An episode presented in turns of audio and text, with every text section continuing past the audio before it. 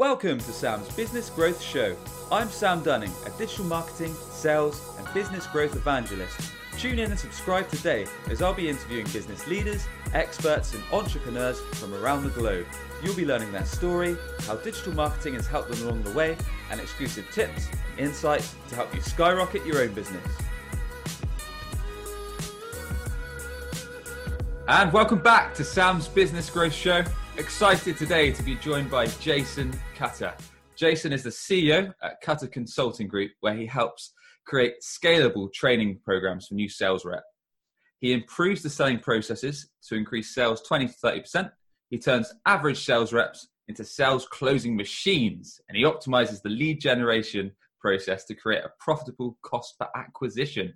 He's host of the Sales Experience podcast, and he's author of the soon to be released Selling with Authentic Persuasion. Jason, a warm welcome, sir. How are you doing?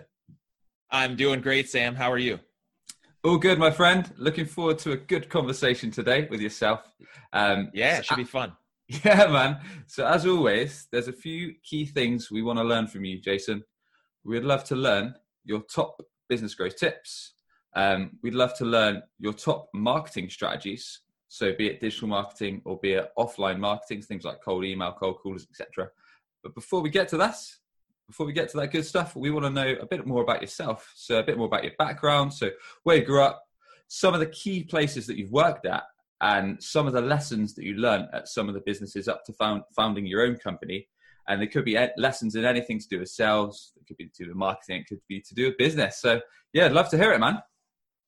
Uh, well, first off, I'm super excited to have this conversation. I think this is fun, and the framework of this should be interesting. For me, I grew up in the San Francisco Bay Area in a town called Fremont um, in California, and um, I. It's so funny because we look at things now and what I do now in sales and per, persuasion and, and coaching. And I was a shy, awkward, only child, late bloomer and uh, you know my parents my mom is a banker finance manager. My dad was a uh, uh, engineer program manager. And i went to school actually my bachelor's degree you know some people don't realize this is in marine biology. And i spent years tagging sharks uh, and oh, from wow, there okay. yeah so i was doing that and um, it was tough to find work in that because it was so competitive. I didn't know what i wanted to do really in life. Uh, i thought i just didn't want to deal with people uh, but I like solving problems. Ended up moving to Seattle and working at Microsoft for a couple years doing tech support, which nice. uh, was interesting. But I found out that wasn't really where I wanted to be either. It was kind of a journey of self awareness. And then in 2002, I got my first sales job where I was working in the mortgage business, so helping people buy homes and refinance. And that was good, except you know I didn't really get any training. I didn't know what I was doing.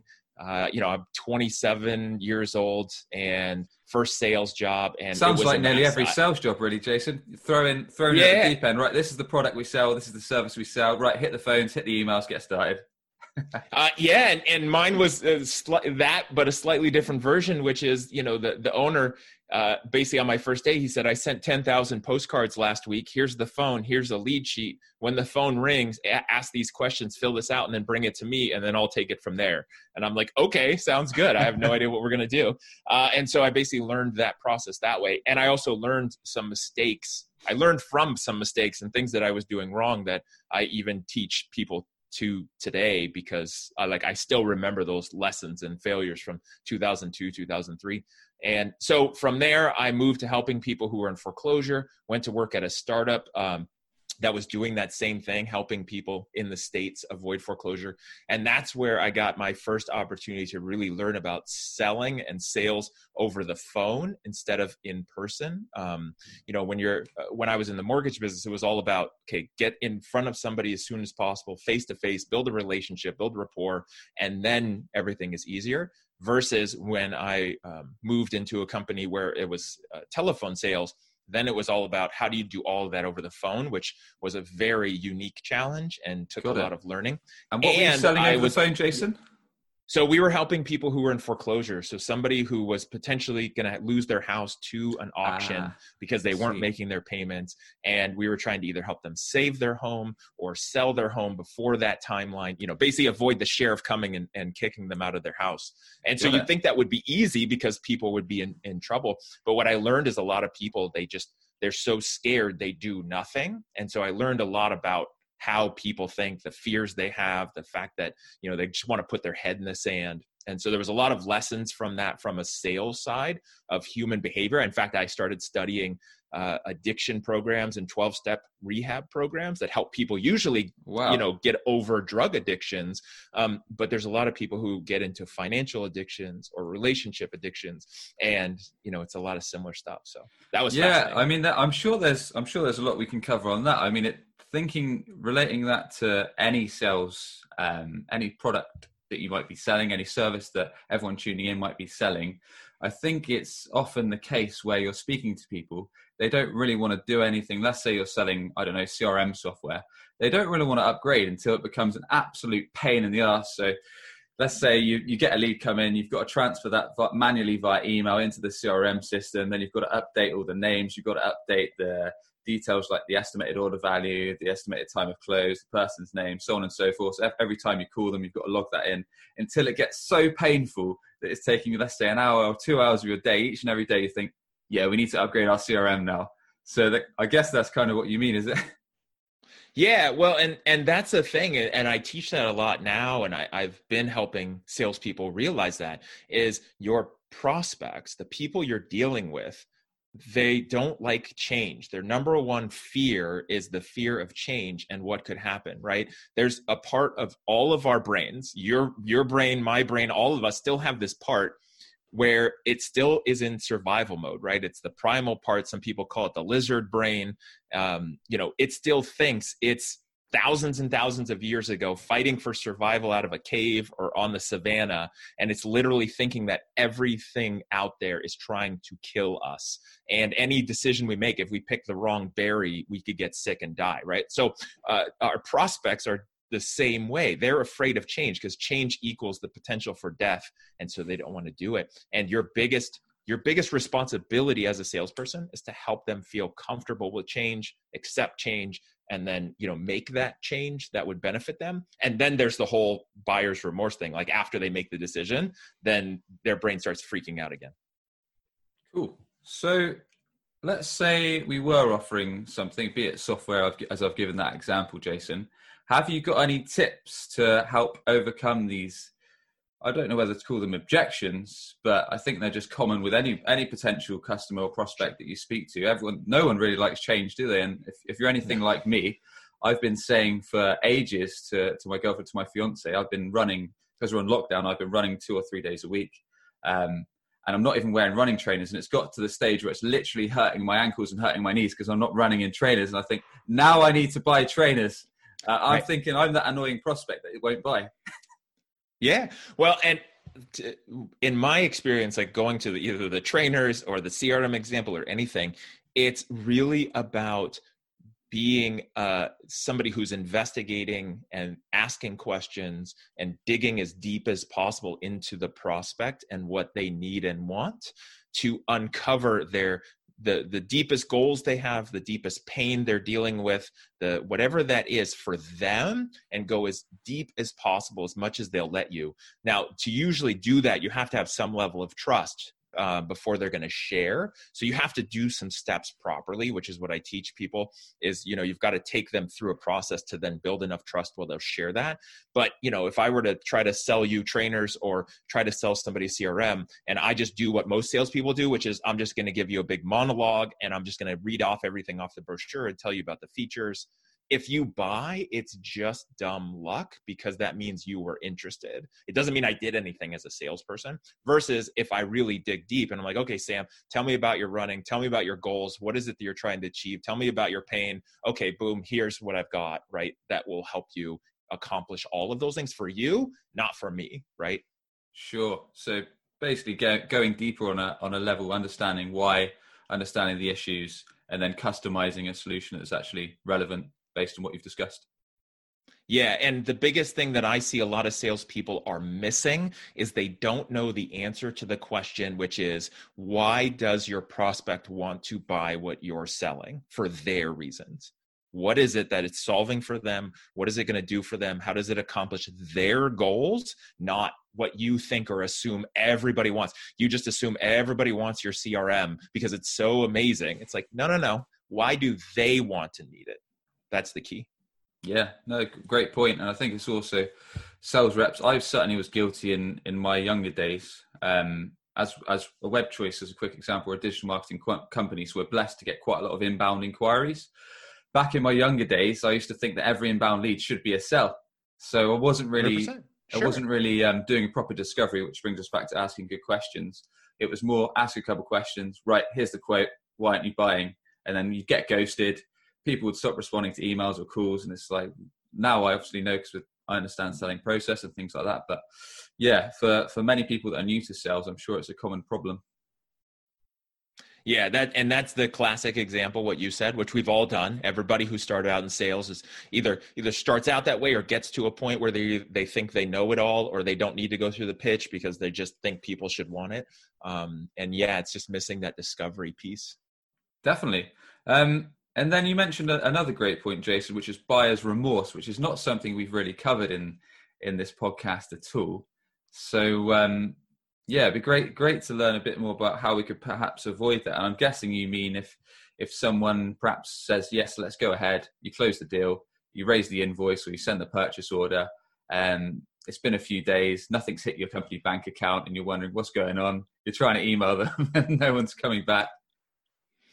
Yeah, I mean, so there's two scenarios uh, depending on what you your sales process, right? So, you know, specifically in that example, that's 100% correct. Like you got somebody, they're excited, you think they're on board, they're ready to go, you send over the invoice, you send over the link so they can submit the payment, however that looks, and then they disappear, right? So buyer's remorse kicked in. There's also times where somebody maybe buys over the phone. It's literally, you know, in the call, handing over the credit card information, signing up or signing up, you know, some way and then after the fact there's this buyer's remorse where they want to cancel and try to get their money back right? So there's times when they haven't paid there's times when they have paid.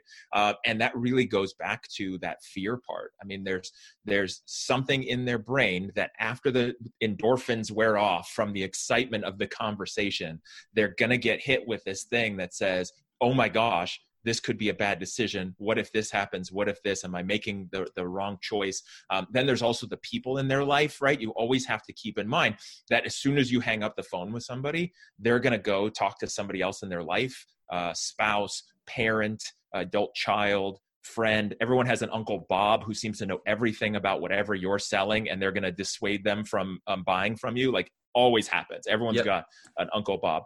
And so you have to mitigate that in advance, which is what I focus on with a lot of people is you know it's going to happen.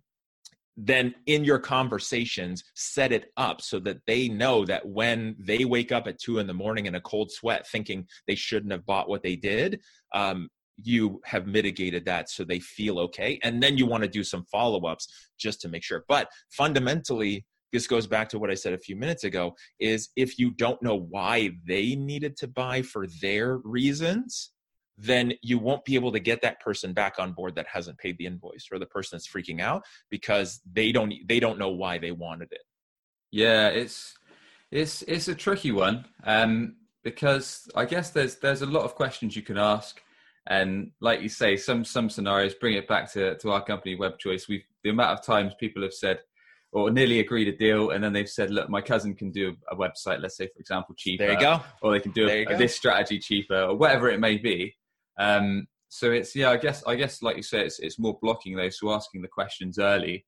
Um, so yes, yes, we might be more expensive. The investment might be higher than your your friend down the road or your cousin doing this project is that going to be an and, issue? And I'll tell you, like, because I I've had that before, where there's always um, somebody could do it cheaper, somebody has a better deal or offer, um, somebody thinks they can just do it themselves. And what I've always told those people, because I want them to get that out of the way, that the challenge is a lot of sales reps try to manipulate or twist their arms and get them to do it, but then there's that buyer's remorse really heavy because they know they should have gone with their cousin, and instead.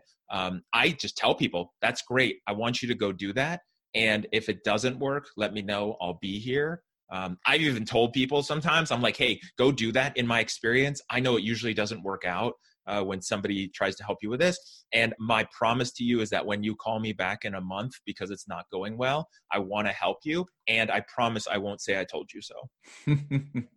Adding a bit of humor. And, um, and, and and letting them know, right? Because their fear is that they don't want to call you back because they're embarrassed because you Sure. were right, they were wrong. Their cousin doesn't know what they're doing with their websites, and they should have gone with you, but nobody wants to admit they're wrong. Most people don't, and it, it's embarrassing. And so I always just promise people, I I just want to help you. I don't care. Um uh, it's there's no shame. Love it, love it. Okay, moving forwards. So that was the the telephone role, basically helping people not get kicked out of their properties. Um, what was Yeah. next for yourself, Jason? So in that role, I became uh, a sales leader there for the first time. So I started managing people, developing processes, um, and then from there, I moved to a company that was doing uh, was helping people with their credit card debt. So it was uh, Okay, attached to a nonprofit credit counseling agency, and it was helping people get out of credit card debt and avoid bankruptcy, and you know people who are just way over their head. And uh, what was interesting is again, you'd think that'd be really easy. You're dealing with somebody who has a lot of credit card debt, but you know there's so much fear and worry, and you know all these things that people are dealing with. So that was interesting. So managing teams, and then uh, my position there evolved into business development, which is where I really started to become self-aware of what I really enjoyed most. Like I've always loved training and coaching and leading and then building processes. Um, but I be I went into a business development role helping other affiliates come on board with offices. And then so i was training them and then i would go to their sites and train them there and coach their their reps and, and help them with the whole process. And so that was interesting and fun because i realized you know you got to take what you can do here and you've got to essentially make a franchise out of it right? Like if you go to a mcdonald's or somewhere like that anywhere in the world it's always the same. It feels the same. The menu's basically the same. The food is the same. And so you know learning how to take that and systems that i was using but make it so that anyone could use it yeah, great. And I bet there was some. I guess there's some lessons you could share with us in terms of managing teams, um, teams of sales professionals, and, and things like that that could be useful for our audience. yeah i think the the biggest thing that i've always found like one of the there's obviously the hiring part there's the selection part. I mean that's a whole whole nother conversation about you know recruiting the right people and and also having a culture. You know do you have a mission a vision core values? Do you, do you have something that identifies your company and then you know if someone's going to be a good fit or not? Um, but the biggest thing that i've i've learned over the years is that generally what sales managers and sales leaders do is they try to do the carrot or the stick. Uh, they're trying to do external motivation right? So the carrot is hey if you sell more deals here's a bigger pile of money or here's a watch or here's a tv or here's a trip to to to you know the caribbean. Um, the challenge with that is that you have to continually increase those bribes because people get desensitized right? Like okay here's a thousand dollars. Okay that's cool. Now what are you to do? What are you to give me to work hard this week right? And so then you have to keep increasing it. And then the other side is the stick which is you know threats of termination terminating people just leads to high turnover. And uh, the biggest solution i found for that is to help people identify what it is they want. And the exercise i do with everybody uh, is i have them especially when they just start in sales is i have them create a vision board.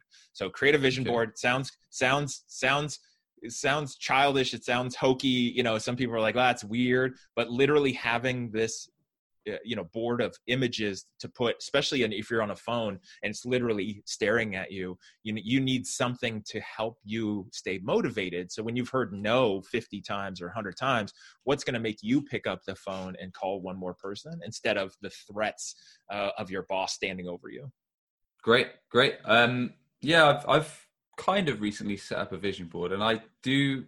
We've had guests on that do believe in them. We've had guests that don't. Um, personally, I've I've told this story briefly before, but one of the when I was working at a marketing company a few years ago, one of the best uh, managers that I had, or he was the boss at the time, he sat me down probably a month or so after after we I started working for him. I was the lead sales guy, and he basically said, "Sam, what do you want to get out of this?" Um, out of this sales role. And I was like, what do you mean? He's like, why, why have you started here? Why are you working for me? I was like, right, okay, I, I want to make money, I want to do this, I want to do that. And he's like, no, what do you really want? And I was like, well, um, I want to move in with my uh, girlfriend at the time. Um, and therefore I want to be able to get a house together. So I want to put down a mortgage. Um, and I'd like to be able to go on a few nice holidays, as you mentioned, the Caribbean, like Mexico, Jamaica, whatever it may be.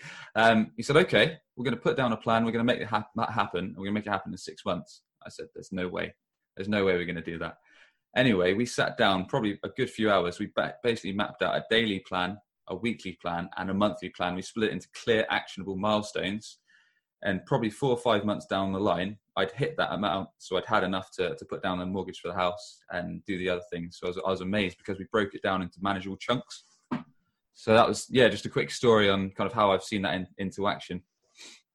I love it. And what that tells me is that manager, that boss, that amazing coach of people, not just a manager. So a lot of times people are managing salespeople and they think they should manage and micromanage.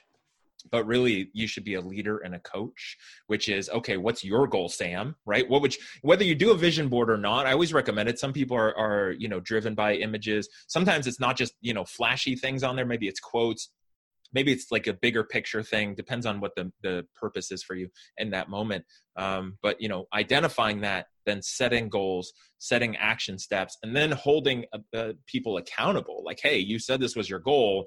Where are you at with this? Why aren't you doing it? Uh, as a coach and a leader not a boss and a micromanager and someone that's putting somebody down. It's like you said you wanted to buy a house sam. Like where are we at with the numbers? What can you do today? Is that still important to you? Love that. Love that. Okay, excellent. So yeah, fast forward a little bit, Jason. Was the next step setting your own, up on your own, um, your consulting group, or was there something before? Uh, there was two stops before, you know, going from that. So uh, at that period of my life, some things happened, and uh, for several reasons, I took a break from the sales world and the real world, and I actually worked as a government contractor, as a civilian, working on government contracts, okay. and deployed overseas for a little while. So I did that for four years, and uh, it was interesting because I spent a lot of time in the Middle East, and it gave me a lot of time to think about stuff. I actually worked on and started the process of getting my MBA, which I completed, and uh, I was working on some other projects. And then I came back in 2016 and worked at a company uh, where I was helping manage and, and lead uh, sales, marketing. At one point, I had sales, marketing, and operations, which included customer service and processing, all Whoa. under me uh, which which which was a lot. But for me, I look at the customer is the main important focus, and it's one customer that starts in marketing, then goes to sales, then goes to customer service, then goes to billing, and all those things. And a lot of companies treat them as separate. They're led separate, and it's always a battle of sales versus marketing, sales versus this, everybody's versus everybody, and instead, like it should be all one. Yeah, that sounds like a lot of things to juggle at the same time. Yeah, I'm guessing. Sure. I'm, I'm, guessing you learned a lot in terms of time management and client management and things like that. Time management, delegation, um, and then when I went into consulting a year and a half ago, then it's taking those systems and processes and looking at it and being able to document things, be able to create scalable systems that people can do. Because one of the things I learned in my career, and this is what I focus on now as a consultant, right? We're talking about tips and and things that I learned is a lot of companies you know especially if they're sales organizations they think the solution and the way to win is to have superstars. And superstars are great. The challenge is it's hard to scale with superstars. Superstars can be difficult to manage and lead. Uh, they can be very challenging to deal with. Uh, they're also really expensive. And for some organizations that works well for some for most organizations it doesn't right? Like it's really hard to find you know a uh, uh, hundred LeBron James and put them in one room together and have them all work together and then you know make lots of sales. Like that's really hard to do. Instead, what I found is more successful for companies to scale is finding you know people for sales who maybe they don't have a ton of experience. They have the desire. They have some basic skills. They, uh, they have the openness and willingness to learn and be coached and then you give them systems and scripts and processes and a crm and and you know leads and they will create amazing results even if they're not superstars. Love that. So more so searching for people that have got the motivation that have got the right attitude rather than uh, maybe sales heavy hitters that might have um, quite a bad attitude and things like that that could be hard work yeah because it, it's tough to it's tough to scale that way right? And then it's sure. also damaging for culture. I've seen a lot of top sales reps who just are are just destroy company cultures just because of their attitude and the way they they think they fit in versus what a company needs. So uh, I subscribe more to like the McDonald's model. I call McDonaldizing your sales team, which is you know McDonald's serves billions of hamburgers a day based on you know entry level employees, teenagers, low you know minimum wage, you know people who are just getting started in the workforce. but they do it and it's consistent all over the place so how do you build that for sales teams where you can take people who mean well and you can you know help them achieve amazing stuff awesome man so moving forward let's talk a bit more about your business. Um, it'd be great to learn at what stage you thought or you took the leap to, to start off on your own and how you've been able to scale the business um, over the last kind of is it a year or two or a little bit longer you've been doing it jason? Uh, a year and a half. Nice. Yep. okay. Yeah so, so tell us a bit for, more on kind of how you built it up and the channels that have yeah so for me i thought about this years ago. Um, i wanted to do it. In fact when i went to, back to school and got my mba that was the plan. I wanted to get my mba go into consulting leverage everything i had done with sales teams and organizations um, and then you know parlay that into helping people but as a consultant. And then i got a job offer for a company where i was essentially internally i was a consultant right? Like i moved from department to department. I fixed things. I built things. We expanded. I started new offices. I did essentially as an employee everything i would have done as a consultant. And then when that ended i decided to go into consulting. I said okay now's the chance. Um, i'm going to do this and it was interesting but you know when i started and this is the part i always like to share with people is you know there's a lot of people you see success and you think it's great and every, everything is going well. Um, but like for me the first six months was nothing. Like i was putting in a lot of effort. I was networking. I was i was working on building things. Um, but it took six months for things to begin because when i started i didn't have a huge network. I didn't go into it planning on being a consultant. I wasn't like okay let me just build this you know this list and this network and and a big data database of people, um, you know, which is what they always advise you to do if you're going to start, especially consulting. So I didn't, but so I just started it kind of on faith and knowing it was what I wanted to do and putting in lots of effort. I, mean, I started my podcast even before I had clients, like I was working on lots of projects. And then it all started to click. And one of the biggest things for me on the marketing side was it was all about relationships. It was all about networking. It was about talking to people. Because one of the challenges where, you know, some people, you know, cold calls are best, cold calls aren't the best. For me, what I have found in in the conversations I've had when as a as a consultant, I'm helping salespeople. I'm helping sales teams improve. Cold calling and telling somebody, "Hey, you know, how's your sales team doing? Are they doing bad? If they're doing bad, I can help you." Right? Like, especially sales managers and or owners, their ego is going to kick in, and they're not going to be they're not going to like the thought of that and so what i found is relationships networking you know people who find me or i come across them or i'm introduced to them and they're like yes i need help and that's been the best way for me on the marketing side got it okay so working relationships so can we dive a little bit deeper into that jason as in how you're acquiring these relationships? Are we talking face-to-face networking? Are we talking linkedin? Are we talking introduction for our existing clients? Or yeah if you could share a bit more on that side of things so some face to face you know there's going to trade shows going to conferences going to networking events uh, was really good and and at least when it's allowed is still a really good way. I mean you can do stuff on zoom you can you can do phone calls you can do all kinds of things but there's just something more powerful about meeting somebody face to face and building some kind of relationship that way even if that's just how it starts and then you never see them again in person. Um, i've had some business start that way where it's like within 10 minutes like oh this is great we should do this thing and you know versus other ways. Uh, my main platform that i'm on all the time is linkedin. I mean you know it's it's for business. I'm looking for business people and sales people and also producing lots of content. So i produce a lot of information out there. Like i said i have my podcast which is five days a week and is not really designed for lead generation. Some people do podcasts where it's like huge call to actions and it's really about driving that interest. For me, I do some of that, but it's also just a way to help and show what I can. Like it's just content marketing, right? Like we're talking about different styles of marketing. It's content sure. marketing, which is here's all the stuff I know. And just imagine if this is what I know and I'm willing to share on a podcast or in my book, just imagine what I'm not sharing and what you could get if you hire me and what we could put into place, right? So I come from that approach, which is the here's everything for free. Like here's all of my knowledge and then you know putting it together right? Like knowing that you how to work out or knowing how to eat well is different than hiring a trainer who's going to help you do it and put the pieces together right? Same thing for you guys right? Knowing how to build a website knowing how to do marketing knowing how to do these things that's great right? I could watch youtube videos on that all day. That doesn't mean i know what to do so true. That's a really great way of putting it as well. Um, And I think a lot of people, well, perhaps not everyone, but some people I think are shared, scared rather to, to share tips for free, be it on LinkedIn, yeah. be it on YouTube, be it on a podcast. They think that if I give all this away, then uh, no one's going to come to me. But in fact, it's quite the opposite, really, isn't it? I think it helps to build yeah. trust, authority, and things like that.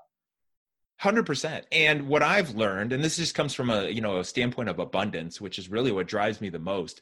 You know, seven billion people on the planet, right? Like, how many clients do I need?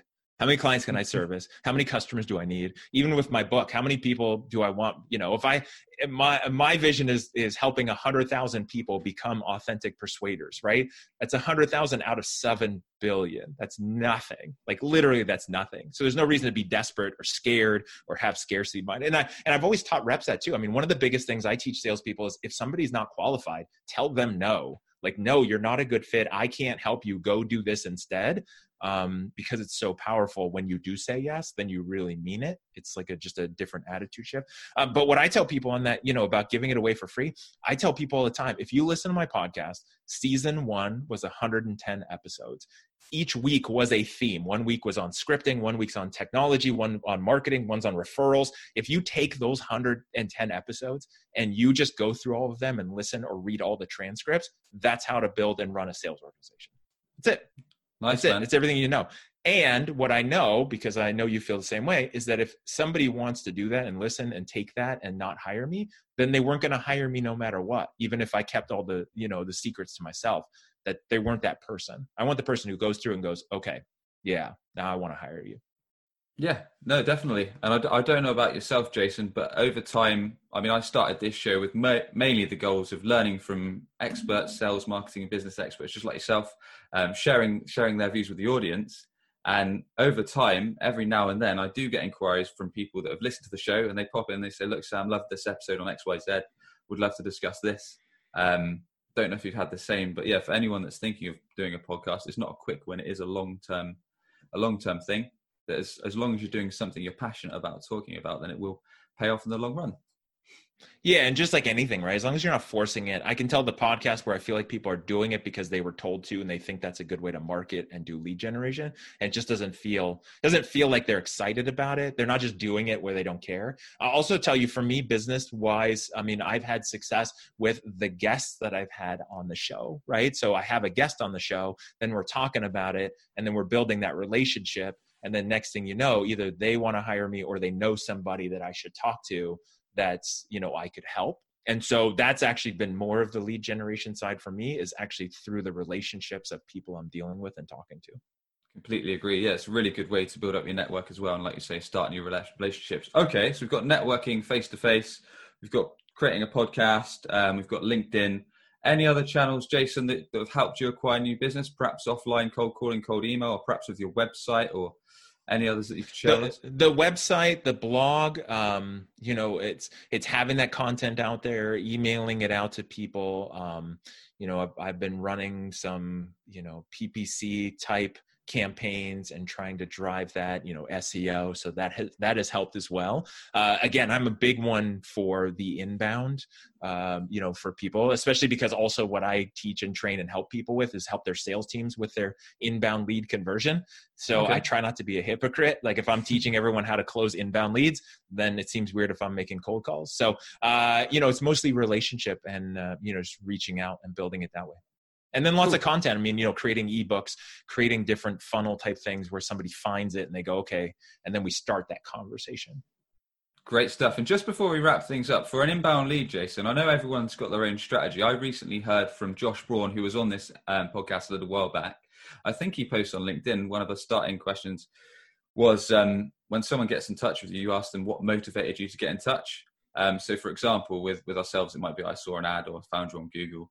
Um, you, my response might be that, that's great i see a whole bunch of companies on google but what about us specifically prompted you to get in touch with us and then they'll yeah. start diving into why they'll probably start diving into the issues they're having they'll probably talk for about five minutes not always but it's a good opener but have you got any great opening questions to ask inbound inquiries no, I, I, mean, I think it, depending on what you're selling and and where the leads are coming from, I think that's a great way to go. I've seen salespeople be successful. That was, you know, what about that letter that caught your attention? What was it that interested you there? What is it that you're looking sure. uh, for help with?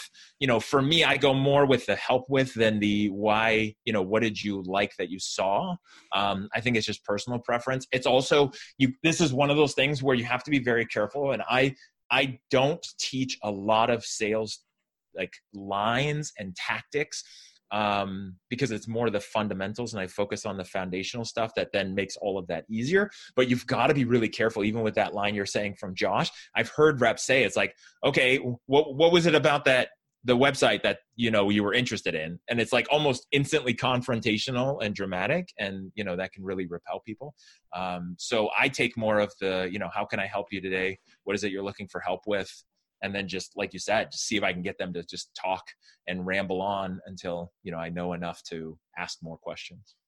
Got it. Cool man. Um and just before we kind of finalize things if anyone for anyone that's tuning in that's thinking of starting their own company or anyone that's started their own business very recently have you got any tips or any golden nuggets of advice that might help them out in their first few weeks months of starting a company you know, I would say if you're talking really early on, I think one of the biggest keys is just to be really self aware. I mean, I think that's the answer for everything anyway in life, um, but to be really self aware with what who you are, what your strengths are, and what value you're providing. Um, and then also be aware of your weaknesses and whatever blind spots you can. Because anybody who starts a business, it's because they have an idea or you know a passion for something, or you know they're going after some kind of goal. And so, what's driving you? So the why, what's on the vision board? Because you're going to need some big reason why. Because life is going to punch you in the face several times. It just does that normally. Um, and you're going to hit roadblocks you're going to hit walls you're going to hit barriers and you're going to have to have something that pushes you through so you don't just you know fold up and and quit which obviously isn't the goal. And so you want to be self-aware enough to know what are your strengths? Like what are you really good at? Uh, which part can you do really well? And then when financially reasonable and responsible how can you get help in the other things? Uh, and i'll tell you the number one book i recommend to anybody who's running a small business even if they're by themselves as a solopreneur especially is michael uh, it's called e-myth revisited by michael gerber um, okay. it's he e-myth revisited and it's not the electronic myth it's the entrepreneurial myth and uh, literally he describes why most small businesses fail and I won't go into details so people can check it out. Um, but he wrote that book in the 80s. He's written updated versions. There's all kinds of advanced modules, but E-Myth Revisited basically talks about why they fail and what you can do about it and building systems around it. Nice, man. We'll have to check that book out and put a link in the um, description for the show. Excellent stuff. Yeah. Okay, Jason. Well, we like to ask everyone that comes on if you could thank just one person, either dead or alive, for having a positive influence on yourself and your career, who would that be and why? Man, that's a tough one. Uh, you know, I, for me, I would say it was my grandmother you know she's the the biggest influence i would say because no matter what and this is what good grandmas do is like she always believed in me and always pushed me to do what i want to do to be happy. And the line that she always used to say is god God don't make junk.